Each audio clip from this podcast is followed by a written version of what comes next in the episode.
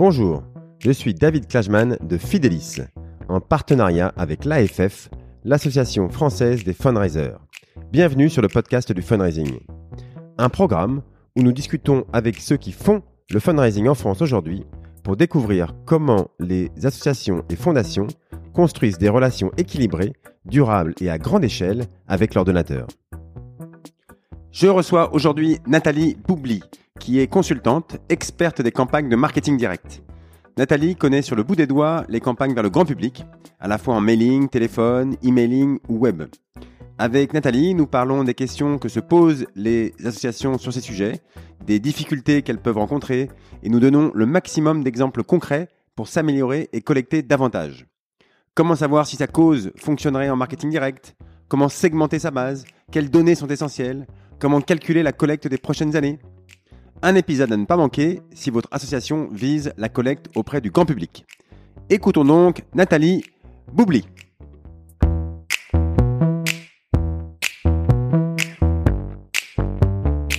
Je reçois aujourd'hui Nathalie Boubli, la fondatrice de NBCom. Bonjour Nathalie. Bonjour David. Alors Nathalie, tu es consultante pour les associations euh, et consultante sur un aspect euh, bah, plutôt marketing direct, très opérationnel, les mains dans le cambouis. Euh, ça, moi, ça me plaît bien. C'est assez proche de ce que je connais et ce que je fais. Donc, euh, on va parler du quotidien d'une association qui fait du marketing direct. on va parler de chiffres, de ratios, de tests, de tableaux Excel. voilà, on va on va être dans le concret comme souvent dans ce podcast bah, pour essayer de donner des idées de, de collecte à appliquer dans son assos. Mais euh, bah avant tout, tout ça, Nathalie, comme d'habitude, est-ce que tu pourrais commencer par te présenter, s'il te plaît? Donc, euh, alors je me présente, donc Nathalie Boubli. Euh, je suis arrivée dans le fundraising un peu par hasard, à la suite d'études. J'avais fait l'école d'application de l'INSEE, donc j'avais déjà une petite appétence pour les chiffres, mais pas si grande que ça quand même. Et du coup, j'ai fait une, j'ai fait un master marketing à l'ESSEC pour pouvoir aller vers le marketing direct en me disant que comme ça, avec deux grandes marques, on va dire, euh, personne ne remettrait en cause euh, mes choix. Et donc j'ai commencé euh, ma carrière dans la VPC de vacances à la compagnie bancaire, une filiale de la compagnie bancaire. Et puis, euh, bah, on n'était pas les seuls sur le marché. On n'avait pas particulièrement de légitimité, donc. Euh, VPC de vacances, c'est quoi C'est village vacances. C'était en fait un catalogue euh, qui reprenait des locations de vacances. Donc chez Maeva, Pierre et ah, Vacances. ça s'appelait Boussole Bleue qui était assez sympa. Donc, tu as une expérience absolument formidable. Et puis, on a été racheté. Et comme souvent, quand on est racheté, euh, le, rach le, rachat n'a pas voulu garder euh, les, les salariés. Donc, on est tous partis. Et donc j'ai cherché du travail dans la VP, dans la VPC, dans le marketing direct. Ça, c'était en quelle année juste euh, 93 ans. 93, d'accord. Et donc en 94, j'ai été euh, convoquée par une société que je connaissais pas qui s'appelait Excel. Donc je suis arrivée, je, impossible de me souvenir quand j'avais postulé, sauf que dans le, le dans la salle d'attente, en fait, il y avait plein de trucs, médecins du monde, les contrôles cancer. Et, ça, si on me rappelle, c'était, bah, c'était juste le, début d'Internet. Donc, en fait, c'est l'époque où tu pouvais. Ah, il n'y avait pas d'Internet. Oui, oui, c'est ça. ah non, non, il n'y avait pas. On pas encore Internet chez ça, donc on savait pas euh, forcément chez qui on allait. On recevait. Euh, pas ah, courrier, oui, ça. Euh, oui, c'était. Tu répondais à une annonce. Non, effectivement, il n'y avait pas Internet. Donc, on pouvait pas vérifier qui c'était. On n'avait pas bah, accès à des catalogues. non, ça, du coup, ça, donc du coup, je suis un peu moins jeune que je peux le sembler.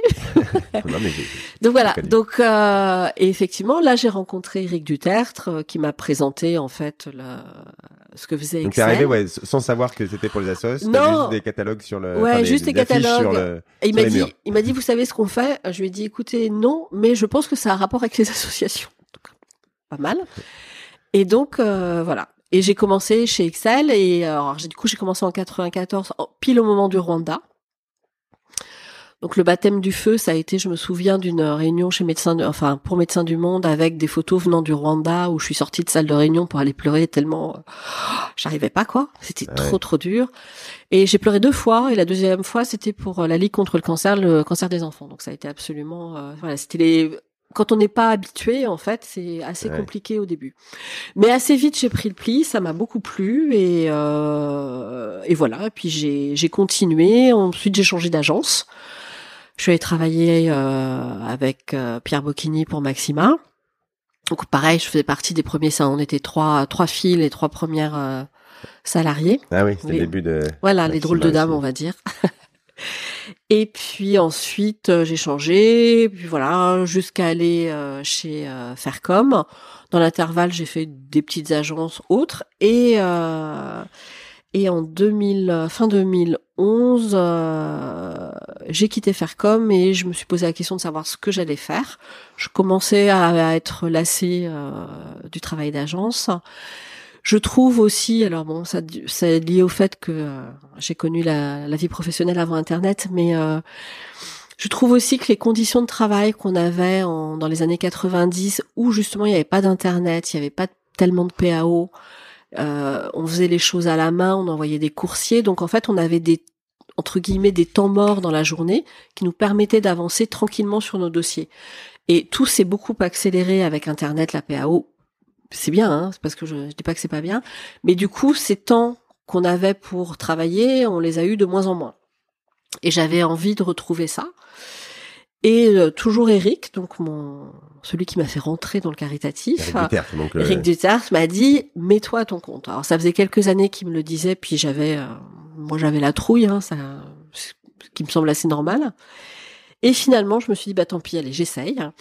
Et j'ai essayé et ça a bien fonctionné et, et j'ai retrouvé le plaisir du le, plaisir du travail, le plaisir de la relation clientèle, où en fait tu choisis tes clients et tes clients te choisissent. T'es pas imposé euh, au moment d'un appel d'offres. Donc voilà. Et donc bah, depuis, euh, je continue. J'accompagne des structures plutôt petites et moyennes. Hein. et, on, euh, change de type de clientèle du coup quand on passe à son compte. On travaille moins avec des très grosses structures. Oui. Oui. Parce que elle, elle passe plutôt par les agences ou bah après les très grosses structures elles ont euh, des enjeux financiers qui sont énormes euh, si, si on est très objectif je pense que je serais en capacité de gérer un certain nombre de choses mais euh, c'est pas rassurant ouais. pour c'est pareil ouais c'est comme dans le dans tous les métiers du conseil si on se plante il vaut mieux le faire avec euh, McKinsey qu'avec le consultant Lambda. à son à son compte au moins on peut dire ah bah j'ai pris McKinsey quoi. voilà voilà il y a, y a un peu de ça après, maintenant, les grosses associations, de temps en temps, font appel à des consultants sur des points un peu spécifiques. Euh, donc, ça m'est arrivé euh, de travailler pour des grosses associations sur euh, des, par exemple, des bilans de stats ou des choses comme ça. Mais voilà, en général, ils essayent d'internaliser, de, faire les choses eux-mêmes. Ils se professionnalisent beaucoup, hein, les gros. Oui. Donc, c'est plutôt petit et moyen. Et au moins, enfin au moins, je sais pas que chez les gros on se sent pas utile, mais chez les petites associations moyennes, là quand t'arrives, tu es vraiment la sachante et t'es peut-être la seule dans la pièce, donc tu te sens vraiment utile quoi. Bah alors non seulement tu te sens utile, mais en plus ce que tu proposes et ce que tu installes fait la différence. En fait, la, nuance elle est là. C'est-à-dire que quand tu travailles euh, je dis n'importe quoi, la Fondation de France, la Croix-Rouge, Pasteur, etc. Tu apportes des choses euh, supplémentaires euh, t'apportes de la valeur ajoutée, t'apportes un certain nombre de choses, mais tout est déjà en place. Quand tu arrives dans une petite structure, en général, il y a beaucoup de bricolage. Donc, je dis pas qu'on fait pas de bricolage, mais du coup, tu organises le bricolage, tu mets des règles, tu mets un cadre, et donc du coup, assez rapidement, tu permets de faire la différence. Quand j'ai commencé à travailler pour euh, euh, l'association euh, des œuvres sociales des pompiers de Paris, ils distribuaient le calendrier euh, dans la rue là une fois par an, donc ça leur faisait euh, quasiment 100% de leurs euh, ressources. Et puis il y avait quand même toujours des gens qui envoyaient un chèque parce que je sais pas quoi, ils avaient été secourus dans la rue, enfin. Et en fait, ils en faisaient rien. Ouais. Et donc du coup, ils se sont dit que les calendriers ça durerait peut-être pas toujours, donc il fallait se développer. Et donc ils envoyaient un, on va dire une lettre Word voilà. Qui pouvait être amélioré. Qui pouvait être très très largement amélioré. Et du coup, je me dis bah voilà, on va faire simple, on va faire comme ça. Donc euh, eux, c'était vraiment intéressant parce que euh, c'est une relation qui s'est construite dans la durée, qui s'est basée sur la confiance, euh, sur le fait que quand je disais quelque chose, j'arrivais à le mettre en place et les résultats étaient étaient là à la clé. Et, et du coup, bon, on travaille toujours ensemble. Hein, ça va faire presque sept ans. Et c'était vraiment, et c'est vraiment intéressant parce que voilà, tout ce que j'amène, voilà, c'est, euh, on part de zéro, donc euh, bah, forcément tu progresses quoi. Ouais. Euh, ok, donc euh, donc c'est, c'est le marketing direct. T'as commencé On parlait donc c'est en, deux mots pour ceux qui qui arrivent pas bien à identifier ce que c'est, c'est donc des campagnes mailing. Enfin c'est c'est le grand public quoi. Alors souvent marketing direct, on entend grand public. Euh, c'est du mailing avec euh, tout ce que tu as dans le mailing, que ce soit les, les courriers d'appel à dons, la prospection ou euh, les lettres d'information. C'est aussi toutes les campagnes télémarketing que tu peux mettre en place. Donc téléphone. Téléphone. Donc vers des prospects, vers des donateurs pour faire de la transformation en prélèvement automatique, etc. Et c'est aussi maintenant le digital. Un peu, euh, même s'il y a des agences qui sont plus spécialisées dans le digital, mais ça rentre en fait dans le scope euh, finalement euh, du marketing direct. Et puis après, il y a tous les outils qu'on utilise peu, mais qui existent aussi, que peuvent être les prospectus que tu mets dans les boîtes aux lettres, enfin des choses comme ça. Oui, ok. donc voilà, c'est des métiers de beaucoup de, de, chiffres, de campagnes, de tests. Oui. je suis arrivé, t'étais sur ton fichier Excel, non, sur un PowerPoint en train de mettre des stats. Voilà, c'est ta journée, c'est beaucoup de de mesures. On va voir dans le détail justement qu'est-ce que qu'est-ce qu'on mesure, euh, dans quel sens, euh, pourquoi on le mesure, qu'est-ce qu'on fait des résultats une fois qu'on les a trouvés, euh, comme ci comme ça, voilà. Donc c'est ça ton ton quotidien et et oui, il y a beaucoup d'assauts, enfin voilà, ça, ça qui, qui ont besoin de ça et vous n'êtes pas si nombreux que ça, je crois, sur ce thème-là. non. Sur, sur le il y a beaucoup plus de gens sur le mécénat, les grands donateurs, que sur le grand public parce que c'est. il faut aimer les chiffres. Donc euh, j'aime les chiffres. Ouais. ça, oui, déjà ça élimine pas mal de gens. Ça élimine déjà pas mal de gens. Et puis euh, c'est un métier euh, de contrôle fric. Il faut être, en fait, c'est un métier de précision. C'est-à-dire que quand on fait quand on fait un courrier, un mailing, il y a toute une chaîne derrière avec euh, un imprimeur, un personnalisateur, un routeur. Donc tout ça, ça s'organise. Donc ça veut dire qu'il y a des délais à tenir. Il y a en amont, il y a un rédacteur et un, un graphiste. Il y a le client au milieu. Donc en fait, c'est beaucoup d'organisation, c'est-à-dire euh, voilà, je, je place euh, mes, mes mes pions les uns après les autres, je vérifie que les plannings sont bien tenus, je vérifie qu'il n'y ait pas de mauvaises surprises donc voilà, donc on a un certain nombre de choses euh, comme ça à faire. Et puis une fois que j'ai lancé le truc dans la nature, évidemment il y a les dons qui reviennent, mais il faut regarder. Est-ce que j'ai assez de dons qui sont revenus? Est-ce que ce sont euh, les dons que j'attendais? Est-ce que mon don moyen est élevé, pas élevé? Euh, Si je prends un exemple, on, au moment du, du, Covid en 2020, je travaillais pour une fondation de recherche médicale, donc évidemment on a fait un peu le plein de donateurs. Et on s'est rendu compte euh, cette année, en rentrant bien dans le détail des chiffres, que ces gens-là redonnaient pas. Et quand ils redonnaient, ils redonnaient 5 euros. Donc envoyer un courrier à 1000 personnes pour que tu en aies 5 euh, qui te filent 5 euros, ça n'a aucun intérêt. Donc en fait, le marketing direct, c'est ça. C'est quand tu fais ton message, que tu l'as envoyé, tu regardes les résultats, et parfois, tu as des gens euh, qui te disent « Ah mais moi, mes campagnes marchent très très bien. Euh, j'envoie 1000 euh, courriers, je collecte 10 000 euros. Ouais, super. Et euh, quand tu regardes dans le détail, en fait, tu te rends compte qu'ils envoient 1000 courriers, mais qu'il y a que 200 personnes qui donnent, et c'est toujours les 200 mêmes personnes. Donc ça veut dire qu'il y a 800 courriers qui servent à rien, ou alors que sur ces 800 personnes-là, le courrier qu'on envoie n'est pas suffisant. Donc en fait, c'est de regarder comment se comportent les donateurs pour adapter la pression dite marketing, mais ça veut dire que bah, lui, je vais peut-être pas lui faire un courrier, mais je vais plutôt l'appeler. Parce que si je l'appelle, je vais avoir un échange direct et on sait que l'échange direct est quand même beaucoup plus euh, ah performant. Il y, a des gens qui préfèrent l'échange direct, et des gens qui préfèrent les courriers. Voilà. Ça c'est bien de savoir. Et, Voilà. Et tu mixes en fait toujours les deux et t'arrives à t'arrives à avoir quelque chose comme ça. Et, et, et en fait toute entre guillemets euh, l'intelligence qu'on a, mais qui existe partout. Hein, c'est ça, c'est d'aller regarder dans le détail les résultats, regarder comment ils ont évolué d'un mois à l'autre, d'une année à l'autre, comment tes cibles de donateurs euh, se comportent, parce que euh, euh, récemment, là, je suis allée chez un prospect et que j'avais eu en formation il y a sept ans. Parce que à l'AFF, ça, tu fais. oui, je, fais des formations marketing direct à l'AFF, en fait. Et en fait, ce prospect donc que j'avais eu à, à l'AFF il y a il y a sept ans, à l'époque avait un fichier de 5000 noms, 5000 donateurs. Et aujourd'hui, il en a 250. Ah oui. Entre temps, il. Entre temps, il n'a pas prospecté. Il, il y a eu un certain nombre de choses qui, ont, qui ont dysfonctionné à l'intérieur, mais du coup, en fait, c'est ça. C'est de se dire comment euh, comment ma base évolue. Bon, là, il s'avère que euh, je le savais, mais j'aurais pu ne pas le savoir non plus. Mais vraiment, ça, c'est comment on fait pour avoir un socle de donateurs qui reste, qui est actif, qu'on mobilise. Ouais. Et, et, comment essayer de prévoir l'avenir? Alors, euh, alors, on, va essayer de. C'est difficile parce que évidemment, ça dépend de chaque asso et tout, mais on va essayer de, de, de je sais pas, de donner des pistes sur comment on peut analyser ça dans sa propre asso. Euh, alors, voilà, rentrons un peu dans le dans le dans le détail de ça, de cette partie opérationnelle du marketing direct. Alors, tu as commencé à le dire, mais est-ce que tu, tu, pourrais nous dire déjà pourquoi les gens, enfin les associations viennent te voir en général? Est-ce que il y a des raisons principales au début quand elles, euh, tu décroches le téléphone C'est pour dire, euh, c'est pour te dire quoi? Je suis perdu, je sais pas comment faire, ou, elles ont un problème précis? Euh, Souvent, c'est euh, on cherche quelqu'un pour nous accompagner sur nos actions de marketing direct.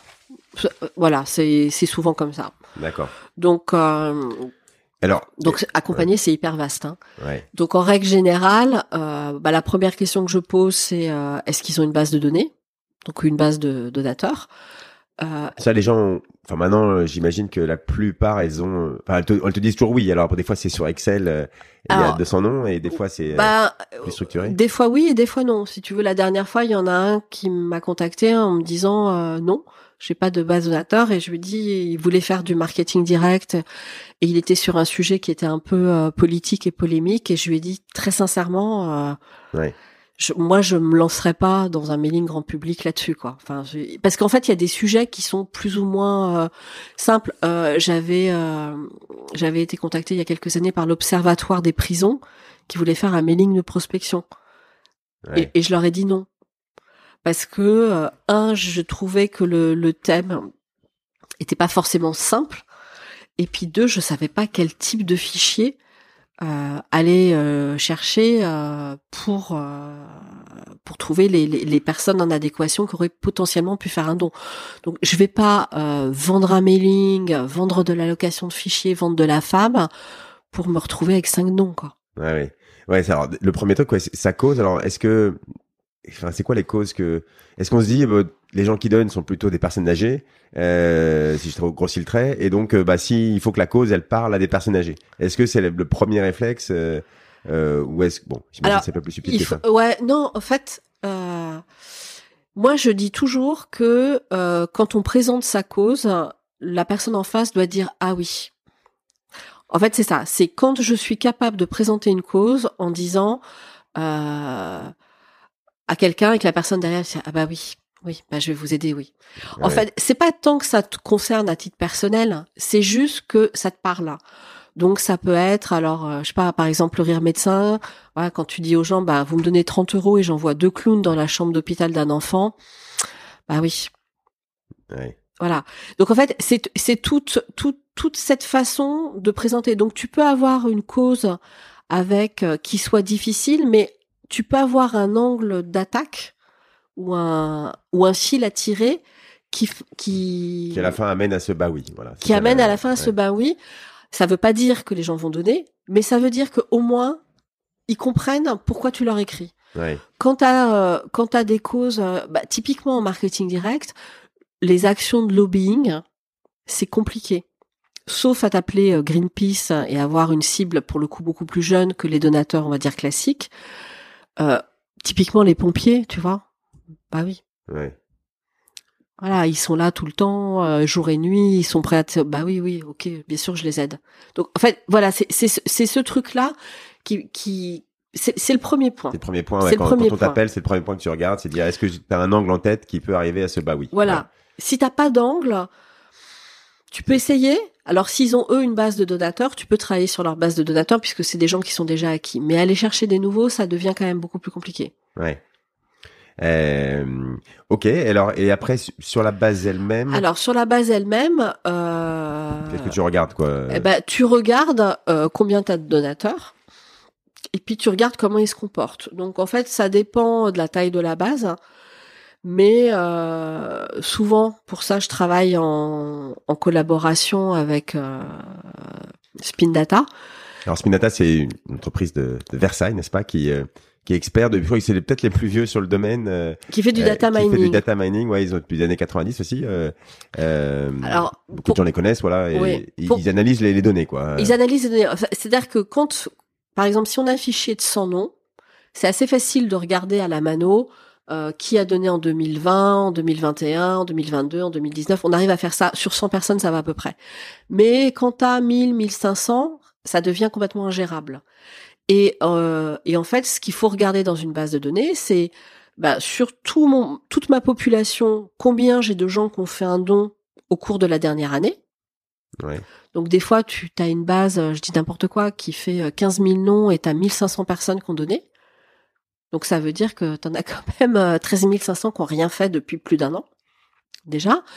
Et puis après, euh, regarder un an c'est bien, mais c'est bien de regarder à deux ans aussi. Donc de regarder ceux qui ont donné l'année d'après. Et euh, du coup, tu as alors on construit ce que ce qu'on appelle des matrices, on va dire de transi de transition, le terme un peu barbare. Mais grosso modo, l'idée c'est de dire euh, tous les gens qui étaient déjà dans ma base et qui étaient fidèles, combien m'ont donné l'année d'après. Donc en fait, on regarde leur comportement un an, deux ans avant, et on regarde comment ils sont comportés un an, deux ans après. Et du coup, ça permet de voir les mouvements de population.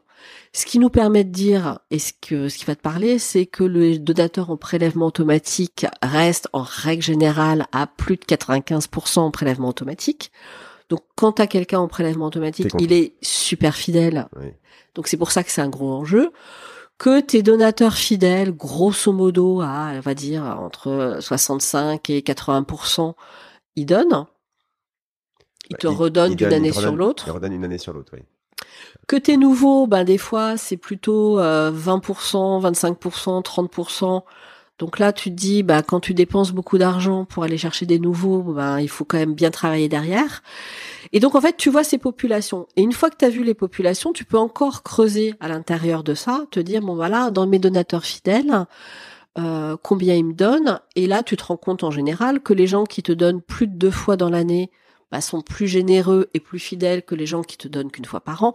Enfin, voilà. Donc en fait, tu vas aller regarder tous ces fils tu vas aller, euh, entre guillemets, euh, couper ta base comme ça.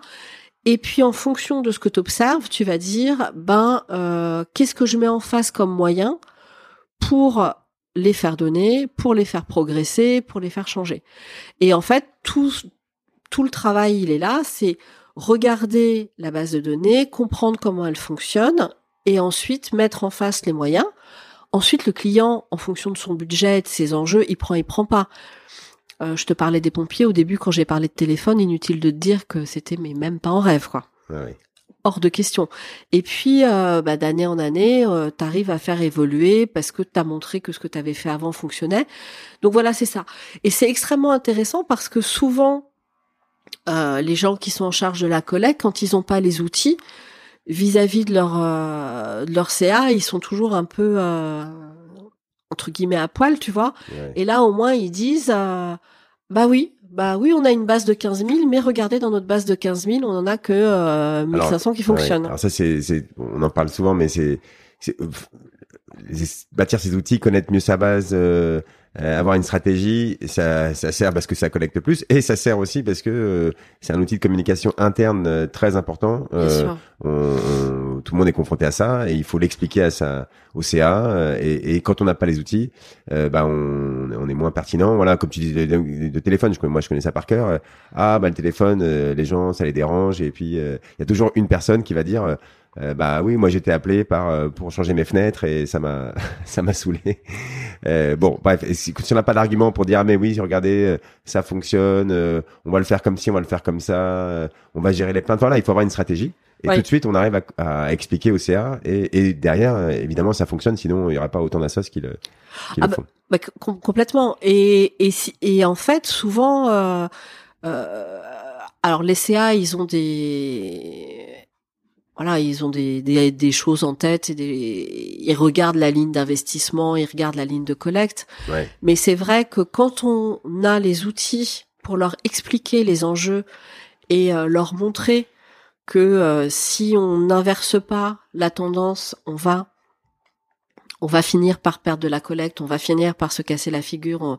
Alors ça, ça c'est un, euh, ouais, c'est un, un, grand sujet. C'est alors dans, dans, cette estimation, encore une fois, c'est difficile de faire des, des, des choses générales, mais ma première question, moi, qui a toujours été compliquée, c'est combien tu divises ta base de données sans que ça soit après une usine à gaz, mais tu dis, voilà, j'ai une base de données, je sais pas, qui fait 10 000 donateurs ou 20 000 ou j'en sais rien. Tu, tu, c'est quoi le, le, bon niveau de granularité? Euh, Tu dis parles des fidèles, euh, ok, euh, euh, les nouveaux, ceux qui sont là depuis moins d'un an, on va dire. Euh, ok, ça fait déjà deux, deux, donc tu peux effectivement traiter ces gens différemment, ils vont pas recevoir forcément les mêmes communications et tout. T'en mets combien des, Alors, couches différentes? Objectivement, euh, moi je fais les segments. Je peux en faire autant que je veux parce que le, le, segment c'est juste pour euh, analyser les résultats. Après, euh, pour les messages, c'est une autre paire de manches parce que ah si tu veux faire un vrai message différent et que tu le fais à 2500 ou 3000 ou 5000 personnes, ça va te coûter extrêmement cher. Donc de deux choses l'une, soit ton client, il est en, enfin l'association est en, en capacité de dégager un vrai budget de test, soit il peut pas. Donc à ce moment-là, tu as toujours des choses que tu peux faire. Par exemple, tu peux personnaliser ta lettre au recto, avoir des entrées de lettres très différentes, ou alors à un moment décider de faire un message radicalement différent pour euh, peu de personnes, mais euh, du coup diminuer les coûts de ton message en partant euh, sur un format hyper classique. Euh, typiquement, tu vois par exemple une lettre A4 avec un coupon à l'intérieur du A4. Donc ça fait juste une feuille A4, une enveloppe et c'est tout. Donc tu peux le faire sur une petite quantité parce que du coup tu tu tu diminues les, tu diminues les coûts. Quand tu as des grandes bases de données, c'est pas très gênant. Mais quand tu as des petites bases de données, il faut que tu sois plus malin. Et parfois, ça va être juste de l'ajout. Euh, typiquement, euh, par exemple, imaginons que tu fais un message. Euh, dans ton lot, tu as 50 très grands donateurs. Et eh ben, tu vas mettre ton président à contribution. Il va faire 50 Bristol à la main. Tu vas les amener au routeur et sur ce lot-là, il va les rajouter lui les 50 Bristol. Ou tu vas prendre toi le courrier, le poster toi-même. Donc en fait, après, l'idée, euh, quand, euh, en France on dit quand on n'a pas de pétrole on a des idées. Quand on n'a pas une grosse base et quand on n'a pas beaucoup de budget bah, il faut avoir des idées il faut être futé. Euh, aujourd'hui euh, sur le marché il y a des sociétés qui font de l'impression en nombre de manière très peu chère. Tu peux par exemple faire imprimer un fond de page c'est-à-dire tu, tu maquettes un truc un peu joli. T'envoies ça chez Vistaprint, Exaprint ou on sait pas qui et tu fabriques 1000, 2000, 3000 lettres, ça va te coûter 80, euh, 100 euros.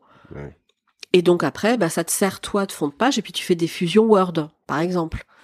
Donc il y a, il faut juste réfléchir aux solutions. Alors je te dis ça, mais ça dépend aussi combien tu as de personnes dans l'association. Parce que si tu as une personne, ça va être un peu compliqué. Tu as les ESAT. Enfin, je veux dire, il y a aujourd'hui un certain nombre de, de solutions. Moi, mon, mon job, en fait, c'est de rendre les associations plus intelligentes parce qu'elles vont mieux comprendre comment euh, leurs collègues fonctionnent et de travailler ensemble avec elles à trouver des solutions euh, efficaces ou pas chères ou passer euh, par des prestataires. Moi, je passe par des prestataires parfois à Pau parce que à Pau c'est moins cher. C'est là qu'on voit que bah, il faut l'expérience, il faut avoir la, liste des prestataires, hein, il faut avoir des idées. Alors on, peut tous, euh, c'est que de la, du bon sens, hein, comme tu dis. C'est, bah, c'est, ça revient à avoir du bon sens, mais bon, euh, c'est plus facile quand on l'a déjà fait euh, trois fois avant. Oui, et puis après, bah, chacun son métier, quoi.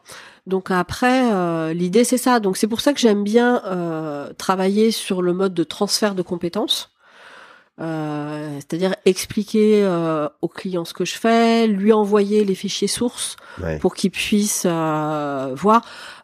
typiquement, j'ai un client à la fondation Un Avenir Ensemble pour qui je fais des mailings, mais je lui envoie très régulièrement les fichiers natifs des mailings parce qu'il les réutilise pour faire ses campagnes digitales qu'il fait lui lui-même dans son coin. Donc il peut pas faire et le marketing direct et le digital hein, et tout ce qu'il a d'autre par ailleurs. Mais voilà, et c'est pas parce que je lui renvoie les natifs que la fois d'après il travaillera pas avec moi.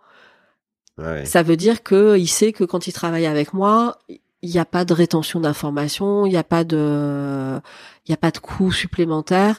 Et puis, bah, du coup, sa campagne digitale, elle est vraiment en lien avec euh, la campagne print qu'on va faire.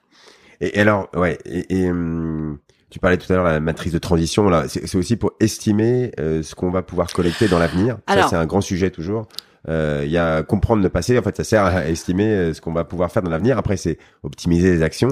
Mais, mais ça, est-ce que euh, les outils que, que, que, tu utilises, euh, eh, ça te permet de d'estimer de façon correcte ce que l'assaut va collecter dans l'avenir? Alors, euh, oui et non.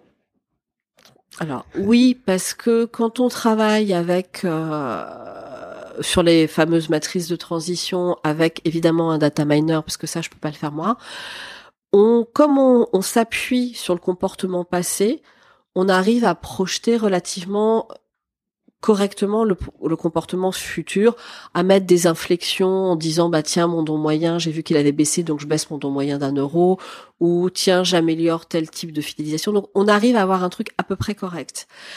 La seule chose qu'on ne peut pas prendre en compte c'est euh, le monde qui nous entoure et là typiquement euh, la crise énergétique, euh, l'inflation la forte tension sur les revenus euh, des ménages, ça va très probablement impacter la collecte. Dans quelle mesure aujourd'hui, je sais pas trop le dire, mais ça va soit la décaler, soit d'une manière ou d'une autre, ça va l'impacter. Parce que quand les gens se disent que euh, l'année prochaine, au lieu de payer 100 euh, euros d'électricité, ils vont payer 300 euros d'électricité, que on est en train d'agiter toutes sortes de spectres, ça ramène au repli sur soi et c'est plus difficile. Donc on peut estimer la collecte avec des outils précis. Euh, l'année, euh, il y a deux trois ans, je l'avais fait à partir de fichiers Excel, en faisant des projections avec des hypothèses, en faisant des, en disant l'année dernière à cette époque j'étais à 30% de ma collecte finale, donc si j'applique, etc. Ça marche pas. Ça marche pas. Donc ça marche pas. Il faut des outils plus évolués. Il faut des outils plus évolués avec la réserve de on ne sait pas comment se passe euh, comment se passera le contexte. Et en fait, ce qui est très difficile, mais ça, agence comme euh, comme consultant, c'est que souvent on prépare les, les budgets en octobre. Sauf que tu as 50% de la collecte qui va se faire entre octobre et décembre. Ouais. En règle générale.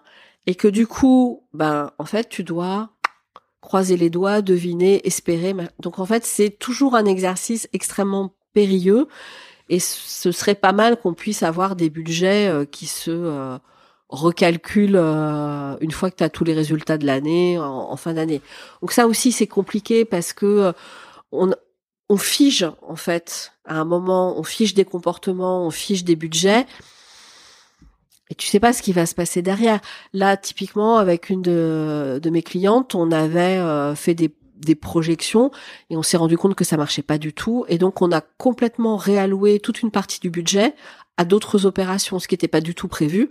On s'est dit, mais c'est pas grave, on arrête, on fait pas ça, ça ne ça sert à rien, ça marche pas. Réallouons le budget.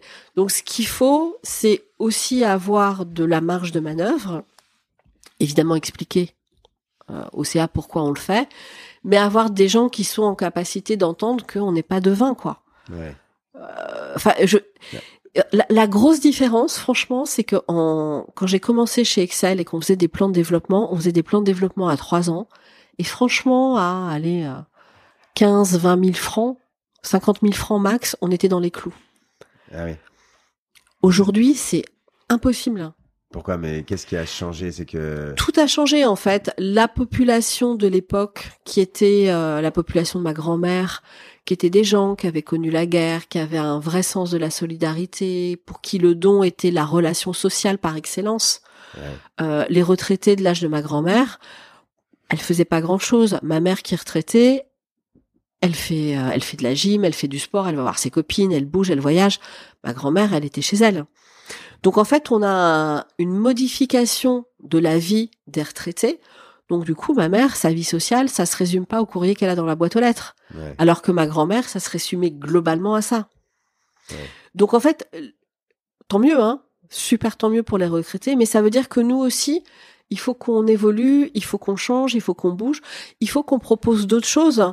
Euh, c'est pour ça que tu as euh, bah, les courses solidaires, tu as les arrondis sur facture, euh, tu as les arrondis en caisse. En fait, partout maintenant, quasiment dans toutes les caisses, on te propose de faire un don. Euh, de ah passer. Ouais, plein d'innovations. Donc tu as plein d'innovations et je pense que la collecte de demain, elle va s'appuyer sur tout ça. Mais aujourd'hui encore, même si tout le monde dit que le papier est mort, le papier n'est pas si mort que ça. Et, euh, et il représente quand même encore une bonne partie du socle de la collecte. Ouais, ouais, ouais. Bon, sur le papier, c'est mort. Le téléphone, c'est mort. Mais aujourd'hui, c'est, c'est toujours ça qui représente la, la grosse partie de la collecte de beaucoup d'assauts. Et euh, après, tu t'aides aussi sur les outils, sur le, le, CRM, le choix du CRM. Est-ce qu'il faut un CRM à partir de quand? Quel CRM Ça, tu, alors, tu mets le pied là-dedans ou c'est Alors, j'ai, enfin, en fait, j'essaye. Euh, bah, les pompiers, je suis rentrée, je leur ai dit le CRM, hein, typiquement. En fait, ils avaient, ils avaient une bonne idée. Ils faisaient un fichier Excel, un par an, avec tous les dons. Sauf que, bah, du coup, euh, d'un fichier à l'autre, tu avais des doublons. Ouais. Comme c'était saisi par euh, les gars, ben un coup euh, t'avais civilité prénom nom, puis un coup t'avais civilité nom prénom. Ouais. Voilà, le code postal, il n'était pas toujours euh, raccord parce que bah le gars c'est pas son job hein, de faire de la le pompier, c'est pas son job de faire de la saisie quoi. Donc il fait il fait de son mieux mais voilà. Et comme en fait tu es dans un dans un fichier Excel, une fois que tu as passé plein de lignes, tu te rappelles plus trop ce qu'il y a en haut quoi. Donc le premier truc, ça a été de dire il faut qu'on nettoie tout ça, qu'on renormalise les adresses, qu'on corrige toutes les erreurs et qu'on rentre ça dans un CRM pour que bah, le gars ait civilité. Ah oui, je mets là le prénom, je mets là le nom, je mets là le code postal. Ça n'empêche pas les erreurs, hein, toujours de saisie, il y en a quelques-unes, mais globalement ça. Euh... Ça normalise, oui, c'est sûr que tu peux mettre des règles. Tu peux mettre des règles. En fait, c'est ça qui est important, c'est de mettre des règles pour faire en sorte que euh, euh, par exemple, tu avais une année où dans la même colonne, tu avais le code postal et la ville, et une année où tu avais le code postal dans une colonne à part. Donc ça veut dire qu'il faut faire des traitements sur ton fichier Excel pour séparer les trucs. C'est c'est risqué. et puis un fichier Excel, ça se perd, ça se détruit facilement. Ouais, Bon non, mais ça c'est la vie de toutes les les petites euh, associations et, euh, c'est quand elles veulent grossir qu'elles se rendent compte qu'elles sont limitées par leurs outils. Euh. Comme tu dis, un code postal à une ville, ça paraît bête, hein, mais ou un numéro de téléphone qui est écrit avec plus 33 ou des fois s'il n'y a pas ou des fois dans la même colonne on met le fixe slash le portable des fois c'est le portable slash le fixe bon c'est des bêtises mais en fait quand on veut après le, le faire à grande échelle, euh, c'est ça qui peut. Euh, ouais, et puis même quand tu mets le, code postal 9200, euh, ça c'est facile, mais quand tu es 0100, la plupart du temps le premier zéro saute. Ah donc tu as des codes postaux qui sont pas bons. C'est c'est bête hein. et puis des fois ils sont oubliés. Des fois les gens oublient de le mettre. Ouais. Ouais, ouais, ouais. Donc, donc, donc, en fait, c'est pour ça que je disais au début, c'est un métier un peu de contrôle fric, tu vois. Il faut, il faut aller euh, vérifier, contrôler, mettre ces choses-là. Ah, ça peut sembler, euh, ça peut sembler la barbe, hein, mais euh, mais c'est vraiment important. Donc, quand ils veulent se doter d'un CRM, la première question à se poser, c'est pourquoi faire? C'est-à-dire que est-ce que c'est que pour ton don, ou est-ce que du coup tu vas rentrer, je dis n'importe quoi, tes adhérents, ou est-ce que du coup tu te dis que en fait tu as des mécènes, donc ce serait bien que tu puisses rentrer tes mécènes. Donc en fait, avant d'aller chercher un prestataire, c'est bien de faire la liste des besoins. Parce qu'en règle générale, si tu prends ton prestat et qu'après coup, tu lui dis ah mais j'ai oublié ça, il faut cracher au bassinet comme dirait l'autre. Et là, c'est plus du tout la même. Euh... Ouais, ouais, ouais, c'est mieux d'arriver avec un, voilà, donc, cahier des charges, même si s'il est pas. Il faut prendre le temps. Même chose pour, même chose pour les sites internet. Tu vois, c'est pareil, même pour les sites internet. Tu réfléchis, tu veux faire un site internet. Qu'est-ce que tu veux mettre dedans? Comment tu mets dedans? Comment t'organises? Ah mince, j'avais oublié. En fait, faut rajouter une page. Ah, allez, hop. Et du coup, c'est plus du tout les mêmes euh, choses. Donc souvent, les gens ont la tentation euh, de vouloir aller vite. Et parfois, c'est ton premier job, c'est de leur dire non, on va ralentir. On va d'abord se poser, on va d'abord regarder, on va d'abord construire le truc. Donc je sais que vous n'avez pas envie, mais on fait, on commence par ça et après on, on, décline et vous verrez, ça se passera mieux. Et ça aussi, ça fait partie des choses euh, où il faut peut-être changer le timing parfois. Ah ouais, c'est marrant, ouais, c'est le, c'est ton premier job. Des fois, c'est bah, leur faire prendre un peu de hauteur et aller vite, c'est pas forcément la bonne solution, euh, euh, comme tu dis, parce que derrière, euh, changer, c'est des fois plus compliqué que de commencer avec la bonne solution. Ouais. Et, et, et juste sur des, tu vois, pareil, des conseils un petit peu basique, mais euh, sur la prospection, euh, est-ce qu'il faut en faire tout le temps? Voilà, une, question qu'on a souvent, c'est ah ben là, euh, la prospection, ça coûte cher. Des fois, aujourd'hui, surtout dans ces périodes-là, il faut investir pour de la prospection. C'est-à-dire que ça coûte de l'argent d'aller chercher des nouveaux donateurs. Est-ce que comment quels outils tu as en tête pour pour prendre cette décision-là Est-ce que je continue à investir ou est-ce que j'arrête là pendant 2-3 ans, je fais pas de prospection et puis je, je verrai plus tard Alors, à mon sens, il faut jamais arrêter la prospection parce que une base de donateurs, il y a des gens qui, il y a des gens qui meurent, il y a des gens qui déménagent, euh, voilà, il y a des gens qui arrêtent de vous donner aussi. Donc en fait, une base de donateurs, elle se vide tous les ans. Donc quand on arrête euh, de prospecter, on arrête de la remplir, et donc en général, euh, bah, ça se passe mal. La difficulté chez les associations, c'est qu'il y a ce fameux retour sur investissement, le ROI, qu'il faut absolument avoir en bon. Or, autant en fidélisation, on a un très bon ROI, hmm. autant en prospection, on a un très mauvais ROI. Parce qu'en fait, la prospection, c'est euh, c'est en fait un investissement. Et ça, les gens, en fait, dans les associations, ont du mal à le concevoir, notamment aussi parce que les journalistes euh, font euh, parfois des, espèces de, de reportages à l'emporte-pièce sans, sans entrer dans le détail. Mais quand un quand un je sais pas, un plombier euh, va acheter du matériel neuf, va acheter une nouvelle camionnette pour aller, tout ça, il va le, il va le, il va l'amortir sur plusieurs années. Nous, en fait, dans le secteur caritatif, notre euh, notre investissement, c'est la prospection. Et, et en fait, on voudrait qu'elle soit rentabilisée tout de suite. Elle n'est pas elle est pas amortie.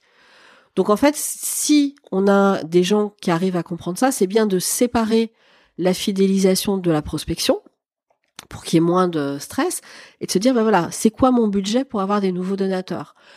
Et j'en reviens à mes petites stats c'est que quand tu recrutes un nouveau donateur donc tu perds de l'argent. Il faut calculer le coût d'acquisition de ton donateur. Combien ça te coûte d'avoir un nouveau donateur? Si ça te coûte 50 euros globalement tu vas pouvoir la couvrir et récupérer ton argent. Quand ça te coûte 600 700 800 1000 ça devient plus compliqué. Quand tu recrutes un nouveau donateur en prélèvement automatique, son premier don, il va être peut-être de 8 ou 9 euros par mois. Donc si tu mets les dépenses au regard des 9 euros, ça va faire mal. Donc il faut que tu regardes ce que ça va te rapporter sur un an, deux ans pour euh, compenser. et est-ce qu'il y a des bons ratios à avoir en tête sur bah, en combien de temps il faut que ça soit rentable ou est-ce que non, ça dépend de, de toi de... Bah en fait ça va dépendre. Imaginons je dis n'importe quoi, euh, tu recrutes des donateurs en, janvier, euh, ton donateur il te coûte 100 euros, super, et puis tu vas lui envoyer un message en août et un message en décembre. Donc globalement sur tes 100, tu vas en fidéliser quoi Tu t'écris euh, 8 mois, 7 mois après, peut-être 15-20%, et puis après peut-être 5% de plus, quoi. Donc ça n'a pas d'intérêt. C'est-à-dire que recruter n'a de sens que si derrière on fidélise, on consolide, on fidélise. Mais ne pas recruter si on a une base de données qu'on veut faire travailler, c'est se tirer une balle dans le pied et aller dans le mur. Donc en fait, il faut C'est pour ça que c'est intéressant de parler stratégie aussi. C'est quoi vos objectifs? Qu'est-ce que vous voulez faire? Qu'est-ce que vous avez à financer? Combien il vous faut d'argent? Parce que ça permet de te dire combien de donateurs il te faut en face, combien tu dois investir. Donc il y a ne pas recruter, c'est se condamner à perdre tous ses donateurs. Et puis aussi, au moment où euh, au moment où il y a des process de typiquement le, la prospection par téléphone, quand ça quand j'ai commencé, ça devait être en je sais plus quelle année, peut-être 2000 hein, ou 2005, un truc comme ça. Euh, ben on avait des taux de retour excellents. Parce que c'était nouveau, parce que les gens euh, rentraient. Donc t'avais peut-être pouvait avoir 15%, 16% de taux de retour. Aujourd'hui, euh, allez, on va dire entre 5, euh, 5 et euh, allez 10. Donc tu, tu, perds. Même chose sur les prospections mailing. Quand je faisais des prospections mailing en location en 94, euh, on était sur des 8-10% de taux de retour. 8-10% de taux de retour sur des fichiers de location, ça n'existe plus aujourd'hui. Donc en fait, tous les outils s'usent, donc il faut pas trop attendre, il faut pas rater le coche, parce qu'après euh, c'est trop tard, et donc du coup l'investissement est encore plus fort. Oui, c'est pour ça que pendant longtemps, bon, beaucoup d'assos se posaient pas les questions de changer leur méthode parce que c'était très rentable. Le mailing, ça, c'était rentable. Le téléphone, c'était, c'était rentable.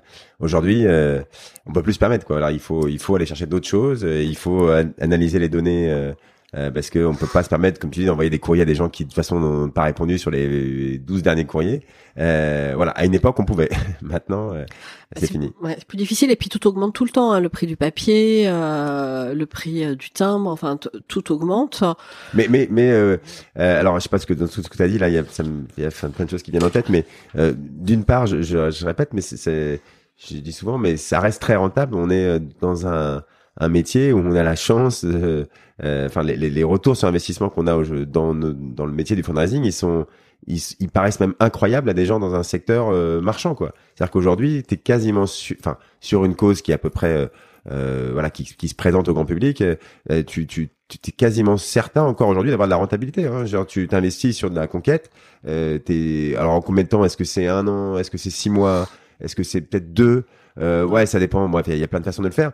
Euh, le prélèvement automatique, ça va te coûter un peu plus d'investissement, euh, mais après, c'est le plus rentable à, horizon 4, 5, 6, 10 ans. Quoi. Là, il n'y a pas de y a pas photo. C'est exactement ça. En fait, toute la difficulté avec euh, les associations, alors moins les grandes parce qu'elles sont plus rodées, mais avec les petites et moyennes associations, c'est de faire comprendre cette notion d'investissement. Et ça, c'est pas toujours simple de faire comprendre la notion d'investissement. Typiquement, les pompiers, quand j'ai commencé, on faisait euh, un message dans l'année. Après, je leur ai dit, vous savez, un message, c'est un peu léger, ce serait bien d'en faire un deuxième. Oh, vous êtes sûr, Nathalie? On a fait un deuxième message, je me suis dit, voyez, il est rentable. Non seulement il est rentable, il vous rapporte d'argent. Ah oui, oui, ça marche. Je dis, bon, très bien qu'on en fasse un troisième. Et en fait, comme ça, de fil en aiguille, on rajoute des messages. Et quand on rajoute le message, on démontre qu'il est bon. Mais la personne qui a donné sur le message de janvier, est pas la même que celle qui a donné sur le message de mars, qui est pas la même que celle qui donnera sur le message de fin d'année. Donc au final, on a besoin d'avoir plusieurs temps de communication dans l'année parce que euh, alors je prends toujours un exemple euh, qui est complètement bête mais euh, tu reçois un mailing en janvier, tu as envie de donner, mais manque de bol, c'est le contrôle technique de ta voiture. Tu viens de payer 1000 balles de révision et 250 mmh. euros de contrôle technique, bah tu vas pas donner tu vas le mettre là dans la pile, puis tu vas l'oublier. Donc si tu réécris pas à d'autres moments de l'année, vu que les autres réécrivent, il va donner aux autres. Donc il faut à certains moments de se dire que quand on arrive dans la boîte aux lettres, c'est un peu la même chose que le téléphone. C'est-à-dire que les gens ont compris quand on téléphone, tu as un fichier de, je sais pas, 100 téléphones, tu vas jamais réussir à joindre les 100 personnes. Et sur les 50 euh, euh, que tu vas peut-être joindre, euh, t'as au moins la moitié qui vont te raccrocher au nez direct en disant qu'ils veulent pas te parler. Donc, les gens ont bien compris que j'ai 100 téléphones et à la fin, j'ai 25 personnes à qui j'ai parlé. En fait, c'est la même chose pour le mailing. Mais on le sait pas et on le voit pas. C'est-à-dire que quand tu mets une lettre dans une boîte aux lettres, les gens te disent ah ouais mais j'ai déjà écrit à mes donateurs. Mais qui te dit qu'il a ouvert ton courrier? Qui te dit que ton courrier n'est pas parti direct à la poubelle? Ouais, bien sûr. Et on le sait pas ça. Et moi, je l'ai su parce que j'ai un client qui a fait du de l'imprimer sans adresse dans les boîtes aux lettres. Et dans mon bureau, je sais pas si t'as vu, il y a une petite poubelle sous les boîtes aux lettres et j'en ai retrouvé une quinzaine. Ouais, les gens mettent directement la poubelle. Euh. Directement la poubelle. parce que ce jour-là, ils, ils, sont en train de partir. Ouais, puis, ils s'en foutent quoi. Voilà, et c'est la même chose pour le courrier. Donc quand quand un, un, comment dire un une association te dit ah là là, mais j'ai écrit déjà cinq fois mon client, c'est trop. Mais qui te dit qu'il est que tous tes donateurs ont ouvert ton courrier et que tous tes donateurs ont lu ton courrier Ça, c'est une grande question. C'est quoi? C'est trop? Alors moi, j'ai les, même pour le téléphone, c'est combien de fois on peut appeler quelqu'un dans l'année? Euh, Grande question dans l'éternel. Est-ce que euh, bah, une fois par an, c'est bien? Des assos disent oh là là, déjà une fois. Euh, mais euh, nous, moi, j'ai l'expérience de ça. on appelle des fois dix fois dans l'année parce que déjà, alors c'est l'avantage du téléphone par rapport au mailing, c'est qu'on sait déjà quand la personne a décroché ou pas. On a les chiffres de ça, on sait quand est-ce qu'on a réussi à lui parler, combien de temps ça a duré, on a tous ces indicateurs. Mais mais si on n'appelle pas dix fois, on, des fois on, joint pas une seule fois la personne. Donc ça, si on le suit pas, c'est euh, bah, bah voilà. dix fois, bah c'est pas c'est pas trop dix fois. Si on si on joint qu'une fois, bah, même si on joint deux fois, c'est pas trop. C'est pas trop. Mais d'où l'importance. Je rebondis de la base de données parce que quand toi, par exemple, euh, quand le client il va te livrer un fichier avec 5000 euh, personnes et que sur les 5000 tu vas en joindre 2000, hein, C'est-à-dire qu'il y en a 3000 que potentiellement t'as pas joint.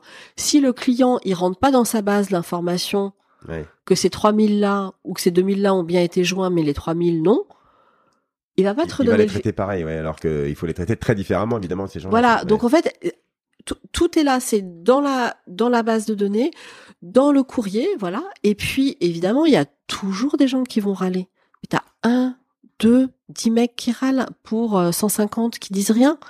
Et quand la personne râle, eh ben on, l'appelle ou on, lui écrit en disant oui madame j'ai bien noté mais il faut que vous compreniez que euh, on a des besoins récurrents et que on essaye à chaque fois voilà après tu peux appeler ou écrire autant de fois que tu veux à partir du moment où un truc à dire si t'as rien à dire c'est quand même compliqué si tu dis tout le temps la même chose c'est quand même difficile mais si t'as à chaque fois un truc nouveau à dire euh, je sais pas euh, tiens, on vous avait, on a, on avait sollicité nos donateurs en janvier euh, sur euh, tel projet et, et euh, on est en avril et génial, on a pu le mettre en place, c'est formidable, regardez, grâce à vous. Et là, on en a un autre.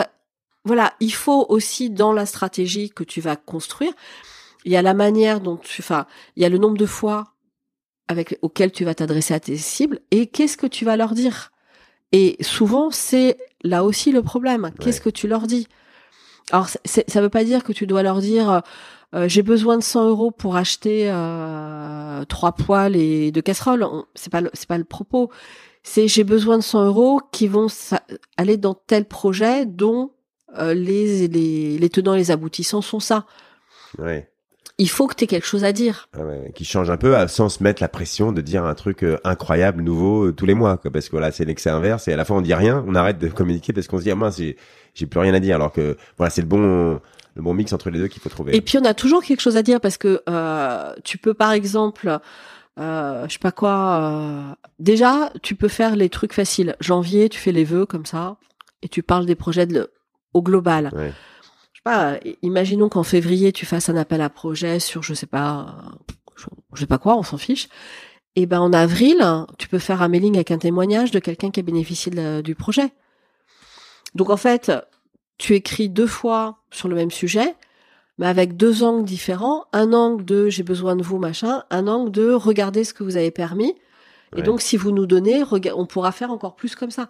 Donc après, c'est ça. En fait, l'idée, c'est de, voilà, trouver des petits fils à tirer pour. Euh, mais pour ça, euh, t'as besoin euh, d'échanger avec le client, t'as besoin de voilà et de temps en temps, bah, lui aussi, il a besoin de revenir vers son César en disant bah oui, euh, il faut. Voilà pourquoi le faire. Et, et, comme tu dis, je, je rebondis là-dessus parce que ça, moi, je, je connais ça par cœur aussi, mais expliquer un, les grosses associations l'ont compris depuis longtemps et elles ont des chiffres et elles savent qu'il faut faire la prospection euh, à grande échelle, etc.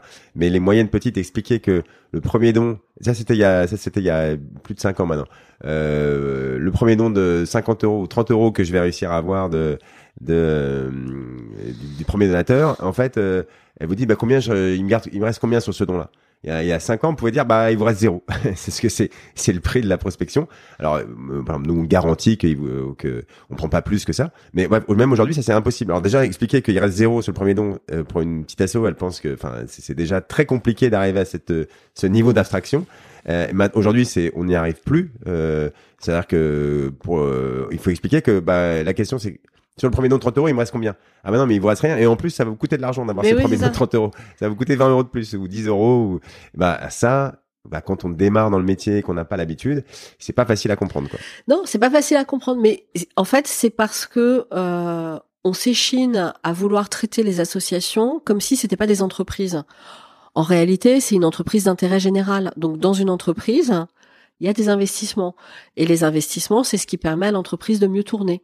Donc en fait, et en plus de ça, je trouve que aujourd'hui, il y a beaucoup de je parlais tout à l'heure des, des, journalistes et des, tu sais le, le, dossier de capital ça oui, oui. mais euh. c'est pareil quand tu quand tu t'appelles euh, quand tu t'appelles euh, je sais pas fondation d'Auteuil et que tu as un gros budget de collecte hein, mais tu as je sais pas combien de dizaines de millions de legs bah t'as un compte emploi ressources qui est quand même vachement bon.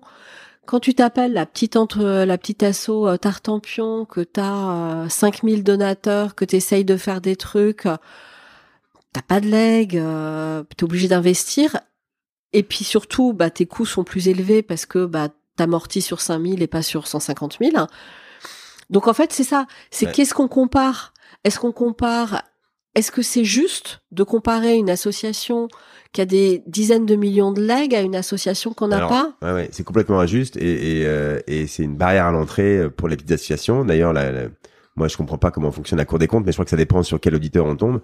Mais euh, je, je disais, j'ai encore des exemples de de, de, petites associations euh, qui se sont fait embêter euh, mais sévèrement par la Cour des comptes parce qu'on leur dit ah vous dépensez trop en votre budget de prospection il est trop important.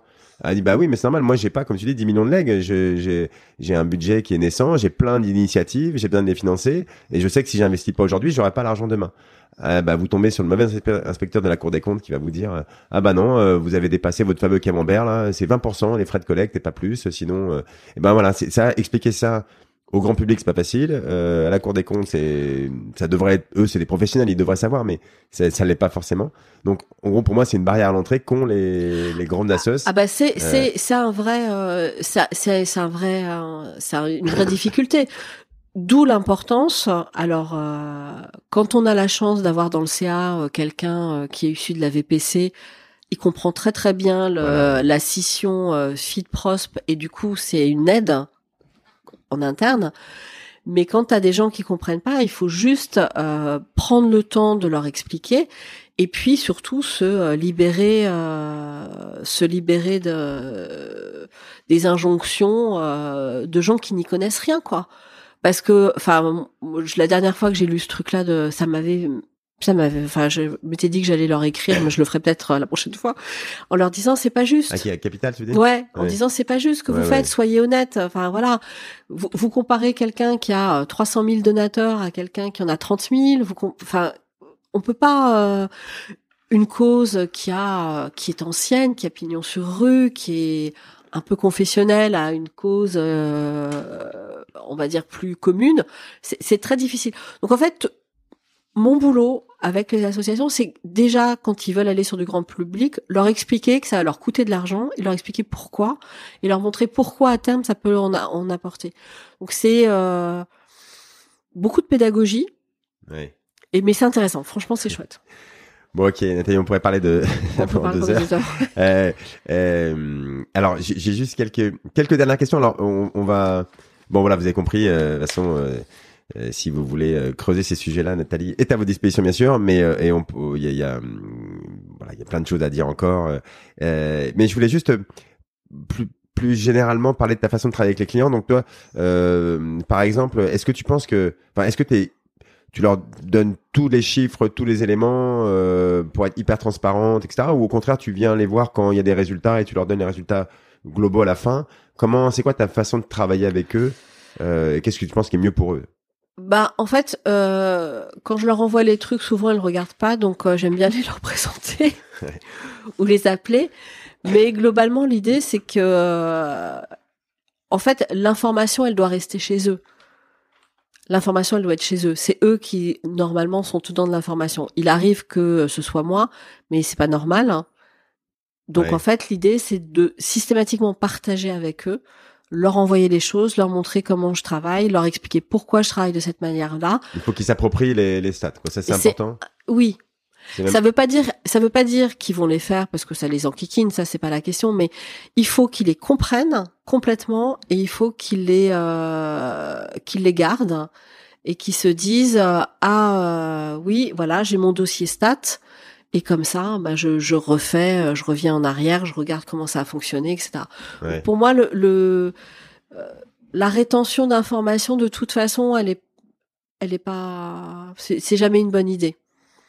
Ouais, ouais, ouais. C'est que autant leur donner, après, ils en font, comme tu dis, des fois, ils, à un moment, je pense qu'ils te font confiance et ils regardent presque plus. Ou... Mais ils ont besoin de, tu dois les forcer à se les, à les regarder, à les comprendre, parce que même euh, pour avoir les idées, c'est eux quand même qui connaissent mieux leur association. Et Exactement. Avoir, oui, oui. Puis, puis ils doivent, euh, puis ils doivent savoir, ils doivent comprendre. Enfin, il n'y a pas de qui, voilà, qu'ils aient pas envie de les traiter parce que ça peut être un peu laborieux. Ça, je, j'ai pas de problème avec ça, mais il faut vraiment que, voilà, ils sachent, qu'ils comprennent, et puis ça leur permet aussi de comparer. Ouais. D'une année à l'autre, d'un mois à l'autre, en disant, bah, voyez, là, on a progressé de temps. Enfin, c'est hyper important. D'accord. Et, comment tu vis la, la, la, pression euh, Parce que déjà, quand on est dans sa propre asso, bah, c'est on a la pression des résultats. Enfin, c'est notre métier et, comme ça, euh, euh, pour le meilleur et pour le pire. Mais il y a des bons côtés à ça. Mais des fois, c'est c'est bah, on a tout le temps la pression, quoi. Hein. On repart de zéro tous les ans. et toi, tu t'accumules cette pression pour tous tes clients. comment tu, tu gères ça Bah, en fait. Alors, évidemment, j'ai envie que j'ai envie de réussir avec mes clients. J'ai plus du tout la même pression que quand j'étais salarié. En fait, euh, euh, je suis dans une relation où on s'est choisi. C'est-à-dire que le client qui travaille avec moi, c'est parce qu'il a envie de travailler avec moi. Et en fait, il sait que son interlocuteur, c'est moi. Quand j'étais en agence, euh, parfois il y avait des appels d'offres, on changeait, le client changeait d'agence et on lui imposait de travailler avec Nathalie il avait envie, il avait pas envie. Enfin, c'était comme ça et c'était pas autrement. Donc la relation était plus difficile. J'avais la pression du client qui, ne voulant pas taper sur mon patron, en général tapait sur moi. J'avais la pression de mon patron, j'avais la pression des gens du dessous. Donc c'était un peu difficile. Aujourd'hui, on travaille ensemble parce qu'on se fait confiance, on se dit les choses. J'ai envie que ça réussisse, donc je mets, euh, je mets tout mon cœur, tous les moyens euh, pour que ça fonctionne. Des fois ça marche, des fois ça marche moins bien, donc quand ça marche moins bien, on essaye de comprendre pourquoi, puis des fois on comprend pas, et puis on se dit c'est pas juste, c'est trop dur. Mais euh, la pression, euh, je fais beaucoup de yoga. un bon conseil pour les commerçants. Ouais, ouais, non, non, mais je veux, voilà, je fais, euh, j'ai, j'ai appris à, à faire du yoga, j'ai appris à me dire que bah, ouais, y a des choses qui dépendent pas de moi et que euh, je, voilà. Donc euh, voilà, et puis je me dis que je crois en ma bonne étoile et, et quand je suis très angoissée, très très angoissée. Je me dis bah écoute, si vraiment ça va pas, j'irai taper à la porte euh, d'une boîte de télémarketing et je ferai du téléphone pour arrondir mes fins de mois. Il a pas de problème. Pas de problème. Non mais voilà, j'essaye, j'essaye de prendre de la distance et. Euh... D'accord, d'accord, ouais, ouais, Bah chacun a ses à ses, à ses manières et effectivement euh, de toute façon si on est trop stressé dans ce métier là on dure pas très longtemps parce que c'est c'est on, on est tout le temps euh, comparé enfin on a des chiffres tout le temps donc c'est il faut savoir vivre avec euh, euh, donc juste aussi sur la période actuelle, donc tu l'as dit, hein, c'est une période qui, qui est déjà compliquée, qui s'annonce euh, difficile dans les prochains mois, l'inflation, la guerre, euh, etc. Est-ce que tu te tu dis à tes clients, bah, c'est maintenant qu'il faut surtout pas s'arrêter de prospecter, par exemple? Ah ben on, continue là. Hein. J'ai même fait augmenter certaines certaines prospections là. L'année prochaine, j'en prévois encore. Après, elles seront monitorées hein, pour vérifier que ça reste acceptable dans la dans l'investissement. Mais oui oui c'est surtout surtout maintenant qu'il faut euh, qu'il faut continuer. Et aussi je les pousse à avoir des sujets. C'est-à-dire en disant mais il faut que vous me trouviez euh, des projets qui sont enthousiasmants il faut que il faut qu'on aille de l'avant il faut qu'on dise les choses il faut qu'on donne des exemples. Enfin oui oui. D'accord euh, ok, ok. Ben, et alors, pareil, excuse-moi, je, je saute un peu du coq à l'âne, mais mais je, voulais voir les appels d'offres parce que je sais que c'est un, c'est toujours un sujet pour les les boîtes de conseil ou, pour les indépendants, les, les appels d'offres des, des associations euh, qui sont plus ou moins bien rédigés, mmh. euh, des fois plus mal que bien. Euh, toi, euh, juste, c'est c'est quoi le, ça représente quoi le, le, travail pour toi de répondre à un appel d'offres Alors en fait, association? Euh donc un appel d'offres qui dit bah euh, en gros euh, je lance une, du marketing direct, aidez-moi à refaire ma stratégie, euh, mes, mes courriers, mes mailings, voilà c'est ça un appel d'offres.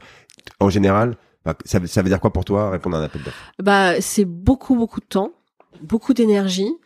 Euh, beaucoup de mobilisation, c'est-à-dire que euh, comme les appels d'offres sont vastes, en général, j'ai la chance d'avoir un réseau de consultants amis, euh, qui me viennent en aide. Donc euh, le dernier appel d'offres sur lequel on, a travaillé euh, et encore j'ai eu beaucoup beaucoup d'aide sur celui-là, mais on y a passé je sais pas combien de week-ends, de semaines, etc. Pour au final pas être retenu. la cliente m'a assuré que non non c'était pas c'était pas joué dès c'était pas joué dès le début. la question quand on répond, on se dit est-ce que c'est déjà attribué et c'est juste un appel d'offres pour parce qu'on est obligé de le faire. Voilà. Et ça, c'est la grande question quand on y répond. Est-ce qu'il faut y répondre, quoi? Est-ce qu'il faut allouer du temps Et? maintenant, je le ferai plus. Maintenant, je le ferai plus parce que, alors, je veux bien répondre à, enfin, je pourrais répondre à un appel d'offres s'il est raisonnable et que euh, je peux y répondre relativement simplement, etc. Sinon, je le fais plus parce que euh, c'est beaucoup de temps. C'est, enfin, il y a mon temps. Enfin, moi, ma, ma graphiste avait travaillé bénévolement. Euh, mon ami qui est dans les médias avait travaillé bénévolement. Mon ami dans la com avait travaillé bénévolement. Enfin, j'ai, été entourée plein de gens qui ont travaillé bénévolement parce que, ben, on. Ouais, tu te responsable. Après, c'est aussi de ta responsabilité. De... Voilà. Et donc, j'ai pas du tout envie de faire ça. En plus, c'est pas rémunéré. C'est jamais rémunéré. Euh, la dernière fois, il y a une, il y a une personne, je crois qu'elle avait, elle avait contacté sept ou huit personnes, agences et consultants, donc non. je veux dire, moi, je peux pas, je peux pas être en compétition avec euh, Opening ou avec Alteriad ou avec euh, Maxima. Ça a pas de sens. Ouais. Aucun sens. Bah, aucun sens. Ça, ça peut-être le, le, meilleur conseil qu'on peut donner aux associations là-dessus, c'est faites-vous aider pour rédiger l'appel d'offres. Oui, et puis euh, parce que et puis sachez ce que vous voulez faire. C'est-à-dire que quand on est une petit assaut avec un petit budget, rédiger un appel d'offres et aller chercher de la créa et du conseil avec euh, une grosse euh, agence, une grosse agence, elle va pas vous faire des honoraires à 1000 balles par mois. C'est impossible. Enfin, je, euh, économiquement pour elle, c'est pas possible. Donc, qu'est-ce que vous voulez faire Comment vous voulez le faire Et regardez avec qui vous voulez travailler. Et, et maintenant, je, voilà, je réponds plus. La dernière fois, il y a un je lui ai dit, écoutez, non, vous voulez me tester, testez-moi sur un message je vous fais un message, vous me testez si je suis meilleure ou moins bonne. Et voilà, mais je ne vais pas m'amuser à faire des budgets. Euh... Je l'ai fait trop longtemps en agence et j'avoue que c'est le truc qui me manque le moins. ah ouais, non, et puis en plus, quand on, quand on perd, et on perd le plus souvent, euh, le, on perd, c'est statistique, euh, c'est un coup sur la tête à chaque fois, ça démotive ah, soi-même, les équipes avec qui on a travaillé. C'était horrible. Hein. Moi, je me souviens d'avoir eu des, des, des, des, on avait passé des semaines, à, on avait bossé, on avait fait des trucs, on perdait, on était mais démoralisé quoi. C'était, enfin, moralement, c'est vachement dur parce qu'en plus, en même pendant qu'il y a l'appel d'offres, il y a le reste euh, qui tourne. Donc en fait, c'est pas on s'arrête une semaine et on fait que ça. En fait, il faut ça vient en plus quoi. Ouais, ouais, ok, ok. Après, je comprends hein, quand on s'appelle Fondation de France, machin, et qu'on a des budgets énormes, c'est normal. Hein qu'il y ait des appels d'offres. Mais bon, après, quand il y a des structures avec des budgets de collecte à 20 000 euros ou 30 000 ou 50 000 euros, des fois, on a envie de leur dire, écoutez, euh, rencontrez les gens, échangez, voyez comment ils parlent. On n'a pas besoin euh, de faire des choses trop compliquées. Ouais, ouais, ouais, ça c'est et, d'ailleurs même après dans dans ce qu'ils veulent faire euh, eux-mêmes, enfin le, le, contenu de l'appel d'offres, des fois ils ils font des trucs trop compliqués. Ça c'est quelque chose que je crois que tu dis aussi, c'est que des fois il faut revenir le basique, le, mail, le téléphone, le courrier, euh, c'est c'est pas la peine de de s'imaginer des campagnes euh, digitales super compliquées parce qu'on a vu à la télé que ça marchait bien. Enfin, revenir au basique, c'est souvent un de tes conseils, non? Bah oui, et puis surtout en fait le truc, ce que j'explique, c'est que les campagnes digitales, alors on a l'impression que c'est pas cher, mais en fait les associations qui font des campagnes digitales d'envergure, elles ont un vrai budget derrière elles ont de l'achat média, elles ont des gens qui gèrent leurs réseaux sociaux. je veux dire, le digital, c'est pas gratuit. Ça semble moins cher. C'est sans doute un peu moins, évidemment moins cher parce qu'il n'y a pas tout le print, etc. Mais ça coûte. Ça coûte. C'est pas parce qu'on va faire un petit email dans Sending Blue qu'on va envoyer qu'on va avoir des dons qui arrivent. Ah mais ça marche pas. Bah oui, mais il faut être référencé. Enfin, je veux dire, il y a un certain nombre de choses. Donc oui, le digital euh, coûte plus facile de faire un test en digital qu'en mailing. Ça coûte bien moins cher de changer une photo sur un email que dans un courrier. C'est évident. Mais il y a un budget à mettre derrière. Je veux dire, si le budget digital c'est zéro, bah, bah il y aura zéro. voilà, c'est simple. les trucs gratuits qui rapportent beaucoup, hmm. ça n'existe pas trop. Si ça existait, tout le monde le ferait déjà. Et ouais, ouais, il n'y a qu'à voir le loto, hein. Ouais. Euh, c'est dur de, facturer ses clients quand on est un DEP. Euh, tu vas trouver la bonne, niveau de facturation. C'est, euh, c'est pas des grosses structures souvent, comme tu dis. Euh, comment, comment tu gères ça? Bah, c'est difficile en fait, parce que autant souvent ils ont pas de difficulté à payer un message, autant ils peuvent avoir du mal à payer des honoraires conseils. Et en fait, les honoraires conseils, souvent, c'est du temps en fait. Donc euh, c'est c'est pas toujours simple. C'est pas toujours simple. Euh, oui, c'est ça. C'est-à-dire qu'en fait, quand c'est quand c'est quand c'est dans le cadre d'un mailing, ils mettent ça dans les dépenses du mailing. Comme il y a de la collecte en face, ça passe. Mais des honoraires, tu mets pas de la collecte en face. Et pourtant, les honoraires, c'est quand même, c'est quand même, enfin, voilà, c'est tout le temps que tu passes à travailler en amont, les réunions. Et puis sur pareil, c'est plus facile estimer la collecte, c'est c'est plus facile quand je sais pas tu as déjà des données que c'est une association qui est connue mais pour une association qui est pas encore connue ou qui n'ont pas encore testé beaucoup de choses estimer la collecte c'est impossible. Donc on peut pas te dire ah ben prenez un pourcentage de la collecte. Voilà nous on arrive à le faire au téléphone par exemple parce que euh, on sait estimer et voilà on a on a plein d'historiques mais mais quand tu démarres bah quand tu euh, démarres t'as pas c'est impossible. Non non t'as pas d'historique. Alors souvent c'est pour ça que souvent je rentre par l'analyse de la base en leur disant bah écoutez moi ce que je vous propose c'est on va analyser votre base quand il y en a une, et puis je vais vous faire une stratégie, une recommandation, etc. Et puis après, euh, la seule chose que je peux leur dire pour la ration, c'est que c'est à la carte. C'est-à-dire qu'ils prennent ce qu'ils veulent. Euh, voilà, il n'y a pas un package qu'ils sont obligés de prendre. Mais euh, c'est vrai que là, je commence à facturer plus d'honoraires. Enfin, je commence à avoir des clients chez qui j'arrive à facturer des honoraires. Donc ça, c'est chouette. Mais mais c'est toujours, mais mais c'est pareil en agence. Hein. Ouais, ouais, ouais, ils ont le même souci. Ils ont le même souci. Hein. Les, les, honoraires. En fait, ce qui est complexe, c'est euh, de comprendre que euh, le temps de travail, en dehors des messages, en dehors des campagnes téléphoniques, est du temps qu'on doit rémunérer. Ouais. Bah, c'est une culture, ça, euh, et, et, évidemment, c'est rentable de le faire, hein, mais euh, peut-être, je sais pas si c'est la France, on a moins cette culture-là. Non, on a moins la culture. Et puis c'est pareil, tu vois. Euh, à un moment, je m'étais dit ah ben je vais réduire mes honoraires ou mon, mon, mon taux journalier. Et en fait, je me suis dit que c'était une mauvaise idée. Donc en fait, je préfère faire une remise sur ma facture. Parce qu'après, les gens n'ont pas la considération pour le travail, c'est bah ça Non, c'est ça. Bah, c'est la même chose. Euh, je te dis, Nadri, euh, tu vas euh, chez Paris pas cher, t'achètes un truc à 2,50 euros, tu le pètes, tu t'en fous tu vas euh, chez euh, à la Fnac, tu vas acheter un ordinateur HP, euh, tu le casses, non, tu t'en fous pas quoi. Ou c'est la même chose. Quelqu'un qui, quand tu vends, quand tu dis que ta journée d'honoraire elle est à 500 euros, ouais, ça reste pas trop cher quoi. Quand tu dis ma, journée elle vaut 1000 ou 1200 euros, mais parce qu'on commence à collaborer, je vous fais une remise de 50%.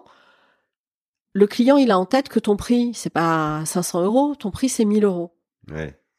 Et donc après, quand tu développes, quand, quand les choses avancent, quand si tout se passe bien, euh, le budget augmente et que tu peux euh, faire plus de choses et donc euh, facturer plus normalement, il va pas te, il va pas te dire ah mais vous avez doublé votre tarif journalier. Non non, je sais pas non non, regardez il y a écrit remise.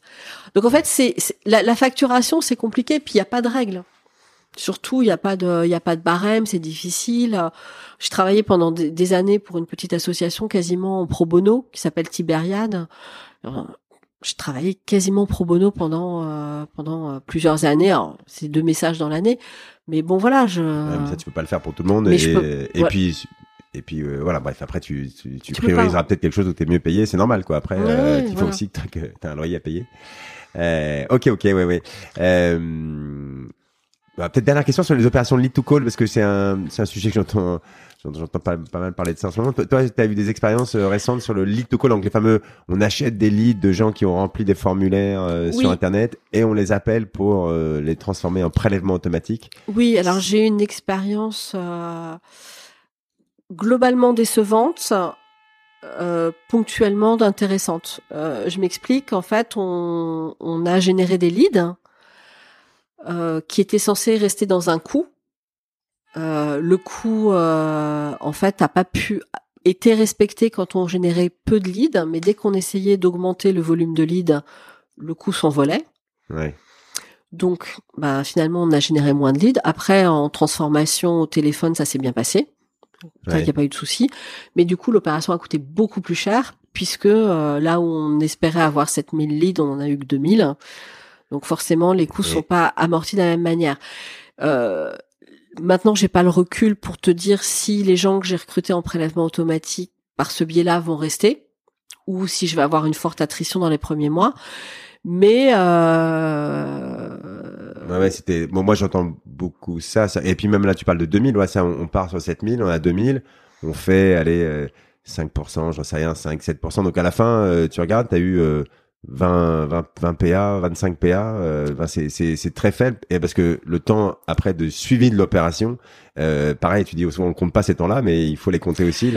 L'investissement pour recevoir les leads, les, les traiter, les mettre dans la machine, regarder les résultats, faire des réunions pour. Euh, Puis même euh, ta campagne digitale, c'est-à-dire toute la création de ta campagne digitale, quand tu l'amortis sur 7000 ou sur 2000, c'est pas la même chose. Bah. Donc euh, ouais, ouais, bon moi j'ai souvent cette euh, donc en fait ce retour là ça a bien marché il y a deux trois ans exactement mais euh, c'est la même chose enfin dans une moindre mesure mais c'est la même chose que pour les campagnes de prospection télémarketing enfin des campagnes de prospection télémarketing à 15 ou 16 de taux de retour je crois pas qu'il je crois pas qu'il y en ait encore maintenant au début, on était sur des taux de retour comme ça. Donc en fait, en feed, si, mais pas en non, non, en prost, pas. on parle de prost. Non, non, je te parle de prost. Non, mais voilà. Donc en fait, le truc, il est là, c'est que souvent, quand quelque chose démarre, il y a des gens qui disent ah mais attends, on va attendre de voir si ça marche. Et dommage. il faut pas tarder. Il faut pas trop tarder. Mais ça fait partie de la de, de, la multiplication des des canaux de collecte quoi. Comme tu dis maintenant, même une petite asso, elle peut pas se permettre de faire une seule chose quoi. Enfin en tout cas, il faut et ben, le monde s'est professionnalisé, hein, ça on le dit souvent, et mm. donc euh, euh, c'est pour ça qu'il faut, il faut se faire aider parce que tout seul c'est dur de tout connaître. Ouais.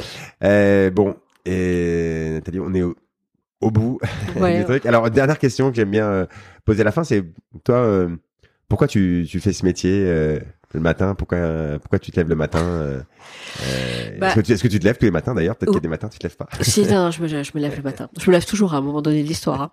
Hein. en fait, j'ai découvert ce métier, ben, comme je disais tout à l'heure, par hasard. Euh, et puis euh, j'ai trouvé ça euh, finalement un moment gratifiant de de contribuer à améliorer, on va dire, la vie des associations. Et aujourd'hui, bah, je trouve que c'est en étant à mon compte, en choisissant finalement mes clients et que mes clients choisissent aussi, en m'étant libéré de toutes les contraintes un peu autres c'est vachement sympa en fait euh, parce qu'on parle avec des gens qui font des choses intéressantes, on se creuse la tête pour trouver des bonnes solutions. Ça a un côté fun, c'est quand même plus sympa que de vendre de la lessive ou de ou du CPF. Mais euh, voilà, donc et puis euh, et puis d'être à mon compte, ça m'a permis aussi de gérer mon temps et de d'avoir un équilibre beaucoup plus sain pas de chef, il y en a marre des chefs. Pas de chef. Personne qui me dit il y a qu'un faucon. Voilà, ça c'était la phrase. Euh, tous les chefs sont pas comme ça, mais mais. Tous les chefs sont pas comme ça, mais il y a toujours un moment. Euh, et puis surtout, la relation est directe avec le client. C'est-à-dire que ça m'est arrivé d'avoir euh, des des scuds venant de clients qui ne m'étaient pas destinés à titre perso, mais qui étaient destinés à, ma direction. Mais c'est moi qui l'ai pris. Ouais. Là aujourd'hui, c'est moi qui parle quoi. Et quand euh, et, et puis j'ai la capacité, la possibilité de dire non aussi. Donc ça m'est arrivé de dire non. Je ne veux pas travailler avec vous ou je ne veux plus travailler avec vous. Et euh, et puis voilà. Et puis il y a des gens, euh, je leur dis, euh, si vous le sentez pas, vous le sentez pas, c'est pas grave quoi. Ouais, oui, oui, on va aller voir ailleurs. Enfin, pas de oui, oui, aller, voir la concurrence. Et puis quand c'est des sujets sur lesquels je sais pas répondre, bah je renvoie vers des gens en disant, bah là vous pouvez y aller, les yeux fermés, je connais, voilà, donc il y a, y a ce voilà, il y a ce truc. J'ai même des clients à qui je ne travaille plus, mais à qui j'ai donné tous mes prestataires, et donc ils passent en direct avec mes prestataires parce que euh, voilà, moi je devais quand même leur facturer du temps et qu'ils n'avaient pas les moyens. Donc c'est voilà, c'est la liberté. En fait, c'est la liberté. La liberté, c'est un luxe extraordinaire. Ça permet de travailler aussi à distance. Euh, j'ai dû partir trois mois et demi en Nouvelle-Calédonie pour euh, pour aider ma sœur euh, il y a fin 2020. j'ai pu le faire. J'aurais jamais pu le faire en étant salarié. Donc voilà. Donc il y a une liberté qui est absolument extraordinaire et voilà. D'accord. Avec les risques qui vont avec, mais c'est pas grave. Ok, ok, ouais, bah écoute, c'est c'est bien. Encore une fois, il y a des, il y a sûrement, il y a des chefs qui sont bien aussi et qui, euh, il, y a, il, y a, des gens qui préfèrent être euh, euh salariés, d'autres qui préfèrent être. Euh, toi, tu, en tout cas, t'as choisi. Euh, tu, pour avoir fait les deux, maintenant, tu sais ce que tu préfères. Ah oui, c'est sûr. mais non, non, mais je, je mais évidemment. En fait, c'est surtout dans les périodes de crise que c'est qu'on sent la différence. Pas tant quand ça va bien. C'est vraiment dans les périodes de crise que tu sens la différence quand t'es euh, maître à bord et quand t'es dépendant. Ok. Bon, euh, Merci beaucoup, bah, Nathalie, euh, d'avoir accepté de donner de ton temps. Je crois qu'on a vu des choses très concrètes, comme on avait annoncé euh, en introduction. Euh, je suis sûr que ça a donné plein d'idées à d'autres associations, bah, des grandes, des petites, sur comment organiser leur marketing direct. Bon, comme on le redit, mais on a pu voir que c'était un métier, qu'il y a beaucoup de choses à connaître, il y a des, stratégies, des outils, des ratios, mais euh, souvent il y a rien de très compliqué en fait, hein, c'est du bon sens. Euh, L'expérience, euh, c'est sûr, ça fait gagner beaucoup de temps, et c'est pour ça que quand on a les moyens de s'entourer, il faut pas hésiter à le faire. Ça, c'est un truc qu'on dit souvent. Voilà, après, il faut avoir un minimum de moyens, mais mais euh, je pense que c'est toujours rentable. Euh, à, quel, à quelque, enfin, quel que soit le niveau de son développement de son association, c'est toujours rentable. Euh, donc, pour gagner du temps et booster votre collecte, si vous avez la chance d'avoir un peu de moyens, ben, pensez à Nathalie. euh, bon voilà, bref, merci encore Nathalie. De rien. et à bientôt. Merci, à bientôt, au revoir.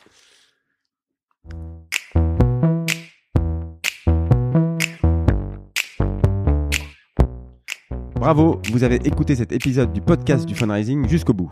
J'espère qu'il vous a plu. Si vous avez un invité à me suggérer une question à me poser ou juste un retour à me faire sur un épisode, envoyez-moi un message sur LinkedIn. Et bien sûr, euh, n'hésitez pas à parler du podcast auprès des gens que cela pourrait intéresser ou liker quand vous voyez passer un post sur le podcast. Juste ce petit like, cela m'encourage beaucoup et cela m'aide à faire connaître le podcast.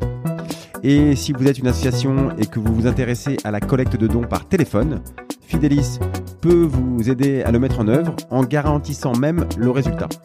Là aussi, contactez-moi pour en discuter. À bientôt pour un prochain épisode.